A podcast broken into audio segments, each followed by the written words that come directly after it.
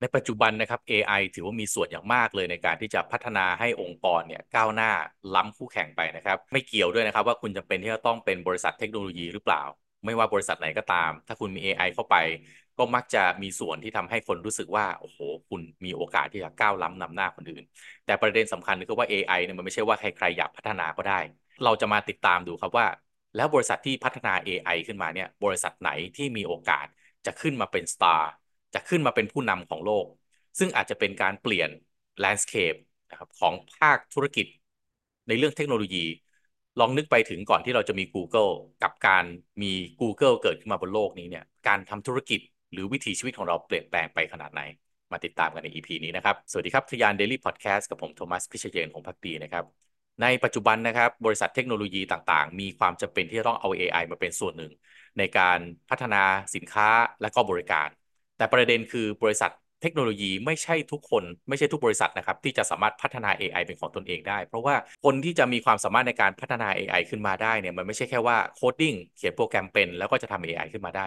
อาจจะทำได้ก็ได้ แต่ว่า AI มันก็อาจจะไม่ได้เก่งที่สุดอยู่ดี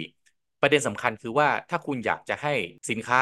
หรือบริการของคุณ หรือการคำนวณต่างๆ การบริหารจัดการ Data ในองค์กรของคุณเนี่ยมันล้ำหน้ากว่าคนอื่น คุณจำเป็นที่จะต้องมี AI เก่งๆ AI ที่มันล้ำหน้ากว่าคนอื่น เป็นส่วนประกอบสำคัญที่จะทำให้คุณไปถึงเป้าหมายนั้นได้ ทีนี้พอมันมีแค่บางบริษัทที่ทำ AI เก่งๆ ได้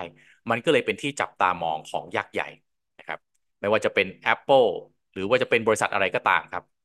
ถ้าเป็นบริษัทใหญ่ๆ แน่นอนสิ่งที่มีมากๆ คือเงินถูกไหมครับ เงินทุนเนี่ยมหาศาลมาก แต่ว่าคนที่จะพัฒนา AI ได้เนี่ยมันมีจำกัด เพราะฉะนั้นบริษัทต่างๆ เหล่านี้ก็เลยมองหาสตาร์ทอัพด้าน AI เหล่านี้แหละครับ ที่เก่งๆเหล่านี้และตัวเองก็พร้อมที่จะลงทุนเข้าไปในบริษัทต่างๆ เหล่านี้ เพื่อที่จะทำให้ตัวเองกลายเป็นหนึ่งในคนที่ครอบครองอาวุธทางด้านธุรกิจ ที่น่าจะเป็นหนึ่งในอาวุธธุรกิจที่ยิ่งใหญ่ที่สุดอย่างหนึ่งในประวัติศาสตร์ของมนุษยชาติเลยคือ AI เนี่ยเข้ามาอยู่ในสารระบบของตัวเองให้ได้ เมื่อทิศทางมันเป็นอย่างนี้ครับ ก็เลยมีการไป researchนะครับว่าบริษัทสตาร์ทอัพด้าน AI เนี่ยมันมีรายไหนบ้างที่ต้องจับตามอง มันอาจจะกลายเป็น the next Google Google ในปัจจุบันเนี่ยนะฮะอนาคตข้างหน้าก็อาจจะสู้บริษัท AI ไม่ได้ก็ได้ AI อาจจะกลายมาเป็นตัวเลือกสำคัญที่คนเลือกใช้ก่อน ก่อนที่จะเข้าไปเสิร์ชใน Google ก่อนก็ได้นะครับ มันมีความเป็นไปได้ทั้งนั้นเลย ล่าสุดนะฮะ Bloomberg นะครับ ซึ่งเป็นสื่อใหญ่ของทางตะวันตกเนี่ยนะครับเขาก็เลยไป research เรื่องนี้ แล้วก็จัดลำดับบริษัทสตาร์ทอัพอัน AI นะครับ โดยการเรียงลำดับเนี่ยเขาก็ดูบริษัทที่ระดมทุนได้มากที่สุดนะครับ ว่าบริษัทไหนเนี่ยสามารถลงทุนได้มากที่สุดก็มีโอกาสที่น่าจะเป็นผู้ชนะในอุตสาหกรรมนี้นะครับ ซึ่งจาก top 10 เนี่ยเขาบอกว่ามี 4 บริษัทนะที่สามารถระดมทุนได้เกิน 1,000 ล้านเหรียญสหรัฐแล้ว เกิน 1,000 ล้านเหรียญก็เหมือนกับว่ากลายเป็นยูนิคอร์แล้วนั่นแหละนะครับ ก็ตามสูตรสตาร์ทอัพที่เราได้รู้ๆกัน 4 บริษัทที่ว่าเนี่ยบริษัทแรกแน่นอนนำมาด้วยบริษัทที่ทุกคนก็คงรู้จักชื่อของเขาก็คือ OpenAI OpenAI ก็คือ ChatGPT นี่แหละนะครับ ต้องบอกว่าสถานะของเขาคือหน่วยงานวิจัยที่ไม่แสวงผลกำไรนะครับ ซึ่งตอนแรก ๆ เริ่มมาก็ไม่แสวงไม่แสวงหาผลกำไร แต่ว่าสุดท้ายพอมันได้รับความนิยมมากๆ คนไปใช้เยอะๆ ก็เลยแปลงโฉมตัวเองให้กลายเป็นบริษัทสตาร์ทอัพนะครับ พอเป็นบริษัทสตาร์ทอัพก็เริ่มประชาสัมพันธ์ คนก็ได้รู้จักทั้งโลกก็ได้เห็นพลังของ Chat GPT ใช่ไหมครับว่าโอ้โหไอ้ generative AI ที่ว่าเนี่ยมันเก่งขนาดนี้เลยเหรอนะครับ ก็เลยทำให้ OpenAI เนี่ยได้รับการสนับสนุนเงินทุน ซึ่งบริษัทที่เข้าไปสนับสนุนเงินทุนให้กับ OpenAI ปัจจุบันเนี่ยมากถึง 13,000 ล้านเหรียญสหรัฐแล้วก็คือ Microsoft แต่เพียงผู้เดียวครับ เพราะฉะนั้นถ้าดูแบบนี้นะครับ Microsoft ถ้า OpenAI เป็นผู้ชนะนะครับ ก็จะลากให้ Microsoft เป็นผู้ชนะในสงคราม AI นี้ไปด้วยนะครับ แต่แน่นอนครับ มันคงไม่ได้ปล่อยให้ OpenAI กินรวบ Market Share ไปทั้งหมดใช่ไหมครับ ก็มีบริษัท นะครับอันดับ 2 ที่ระดมทุนได้ถึง 7,200 ล้านเหรียญสหรัฐอย่าง Anthropic นะครับบริษัทอย่าง Anthropic นะครับซึ่งเป็นบริษัทเรียกว่าตีคู่มากับ OpenAI เลยนะครับทำไมถึงบอกว่าตีคู่กันมานะครับเพราะว่ามันก่อตั้งโดยอดีตพนักงงาน OpenAI นี่แหละนะครับซึ่งแน่นอนว่าถ้ามาจาก OpenAI ก็ต้องมีความรู้ความสามารถแน่นอน แล้วก็นักลงทุนที่ลงทุนอยู่ใน OpenAI คือใครครับ Facebook นะครับอดีต CEO Google นะครับแล้วก็ Salesforce นะครับ Alphabet เนี่ยนะครับแล้วก็ Amazon ร่วมลงทุน เพราะฉะนั้น OpenAI นะครับระดมทุนได้เยอะ Microsoft แต่เพียงผู้เดียว แต่ถ้าดูอีกด้านหนึ่งคนที่ตีคู่มานะครับที่ระดมทุนได้ก็ไม่ธรรมดา 7,200 ล้านเหรียญสหรัฐเนี่ยถ้าเทียบกับ 13,000 ล้านเหรียญสหรัฐแล้วเนี่ยก็เกือบต่างกันครึ่งๆนะแต่ถ้าไปดูคนที่ back เขาเนี่ยนะฮะ OpenAI ถูก back โดย Microsoft แต่ว่า Anthropic ถูก back ด้วยโอ้โหยกกันมาทั้งวงการเลยนะครับ Facebook นะฮะ Asana Google Salesforce Alphabet นะครับสองอันดับแรกนี่ก็ตีคู่กันมาน่าสนใจ บริษัทที่ 3 ครับ ระดมทุนไปได้ 4,180 ล้านเหรียญสหรัฐ บริษัทนั้นคือ Databricks นะครับ Databricks เนี่ยให้บริการการวิเคราะห์ข้อมูลนะครับแล้วก็ทำ Machine Learning นะครับก็มีฟีเจอร์ที่ช่วยให้ User เนี่ยสามารถที่จะจัดการงานเรื่องของ Data Science Data Engineering นะครับแล้วก็ Data Analytics นะครับโดยมีพื้นฐานเรื่องการเข้าถึงข้อมูลแบบ Open Source จาก Apache Spark ก็เลยมีคลังข้อมูลแล้วก็ Data Lake เนี่ยขนาดใหญ่มากนะครับ คนที่ back Databricks อยู่เนี่ยก็คือ NVIDIA Salesforce มี Microsoft ด้วยมี Alphabet แล้วก็มี Amazon นะครับ เป็นรายที่ 3 ที่น่าสนใจ แล้วก็ระดมทุนมาได้ในระดับไม่ธรรมดานะครับ บริษัทที่ 4 ครับ Inflection AI นะครับระดมทุนมาได้ 1,530 ล้านเหรียญสหรัฐนะครับ Inflection AI นี่เป็นบริษัทเทคโนโลยีที่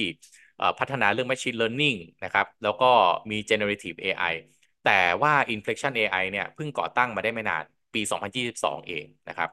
แล้วก็ร่วมมือกับ NVIDIA ในการพัฒนาฮาร์ดแวร์ต่างๆ ด้วยนะครับ ก็อาจจะเป็นเรียกว่ามีความแตกต่างจากคนอื่นๆ นะครับ เพราะว่าพอไปจับมือกับ NVIDIA เนี่ย ก็ NVIDIA เขาเก่งเรื่องของการออกแบบพวก chipset ต่างๆ ใช่ไหมครับ พวกเซมิคอนดักเตอร์เนี่ย ก็อาจจะทำให้ Inflection AI เนี่ยมีตลาดของตนเองที่แตกต่างจาก 2-3 รายแรกนะครับที่เน้นเรื่องการประมวลผลแบบแบบ Cloud Computing นะครับผลิตภัณฑ์ที่ Inflection AI ออกมาเนี่ยก็คือเป็นแชทบอทที่ชื่อว่า Pi นะครับ PI นะครับจุดมุ่งหมายเนี่ยคือเขาจะเป็นเหมือนกับเป็น personal assistant นะครับที่คอยให้ประสบการณ์ในการพูดคุยกับกับมนุษย์อย่างเราๆเนี่ยแหละนะครับแชทบอทเนี่ยก็สามารถที่จะมีการโต้ตอบ จุด เด่นของ Inflection AI หรือตัวพายเนี่ยก็คือสามารถที่จะแสดงความเมตตาด้วยนะ น้ำเสียงเรื่องการเจรจา มีความเซนซิทีฟนะครับ มีความละเอียดอ่อน แล้วก็มีอารมณ์ขันด้วยนะครับ นี่คือความแตกต่างระหว่างพายแชทบอทแล้วก็ Chat GPT หรือว่า Generative AI ตัวอื่นๆนะครับ ซึ่งคนที่สนับสนุนทาง Inflection นะครับ ก็มีนอกจาก NVIDIA แล้วก็มี Microsoft เกี่ยวไปด้วยนะครับ ก็น่าสนใจจริง ๆ นะครับ 4 รายนี้ ถ้าดูชื่อเนี่ย Microsoft เองก็เอี่ยวกับ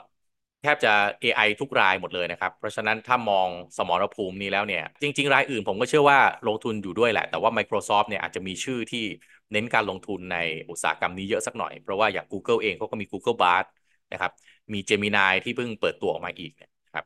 บริษัทสตาร์ทอัพต่างๆเนี่ยก็ไม่แปลกนะครับ เพราะว่าคนที่เป็นผู้พัฒนาด้านเทคโนโลยีเนี่ยส่วนใหญ่ เบื้องหลังเนี่ยเขาก็รู้จักกันหมดแหละนะครับ การเบื้องหน้าอาจจะดูต่อสู้กันแต่เบื้องหลังผมเชื่อว่ายังไงเขามีตกลงเป็นพันธมิตรช่วยกันที่จะทำให้อุตสาหกรรมตัวเองเนี่ยมันแข็งแรงแล้วก็เติบโตอยู่แล้วนะครับแล้วก็ AI ในอนาคตเนี่ยแลนด์สเคปมันไม่ใช่แค่เรื่องการค้าการขาย หรือการพัฒนาองค์กร มันว่ากันที่เรื่องของความมั่นคงระดับประเทศกันเลยทีเดียว ประเทศไหนที่ตามเรื่อง AI ไม่ทันนะ ผมเชื่อว่าน่าจะมีความเสี่ยงในเรื่องความมั่นคงมหาศาลไม่ว่าจะเป็นเรื่อง Data เรื่องก้าวหน้าเรื่องของอาวุธ เรื่องของ ความเป็นอยู่ของคนในประเทศนะครับ ที่ถ้าจัดการเรื่อง Data ได้ไม่ดีมี AI เข้ามาแล้วมันล้ำกว่ามากๆเนี่ยเป็นความเสี่ยงที่ใหญ่หลวงของประเทศนั้นๆเลยก็ว่าได้นะครับ ต้องจับตาดูนะครับว่า AI ที่ทุกวันนี้เนี่ยเป็นกระแสในเชิงการตลาดนะฮะแต่ในอนาคตเนี่ยมันจะถูกจับเอามาใช้ได้ถึงขนาดไหน มันจะกลายมาเป็นเจ้านายของมนุษย์อย่างเราๆหรือไม่สามสี่บริษัทที่ผมพูดชื่อไปก่อนหน้านี้เนี่ยในปัจจุบันผมเชื่อว่า น่าจะมีสถานะคล้ายๆกับ Google ตอนนั้นแหละครับ Google สักช่วงปีช่วงปีก่อนปี 2000 เนี่ยนะครับ คนก็ไม่ได้รู้จักหรอกครับว่า Google คืออะไรก็รู้จัก Microsoft ใช่ไหมฮะรู้จัก Oracle แต่ถามว่าวันนี้ Google เนี่ยอยู่ในแทบจะทุกทุกมิติของการใช้ชีวิตของเราเลยทีเดียว บริษัทอย่างที่ผมพูดไปฮะ OpenAI Anthropic Databricks แล้วก็ Inflection AI 4 บริษัทนี้ที่ระดมทุนได้เกิน 1,000 ล้านเหรียญสหรัฐแล้ว บางบริษัทอย่าง OpenAI ระดมทุนไปนู่นหมื่นกว่าล้านเหรียญสหรัฐแล้ว มีโอกาสที่วันหนึ่งเราจะต้องใช้ชีวิตอยู่กับมัน บ่อยมาก ๆ เหมือนกับที่เราใช้ชีวิตอยู่กับ Google นี่แหละ ขอบคุณสำหรับการติดตามนะครับ แล้วมาพบกันใน EP ต่อไป สวัสดีครับ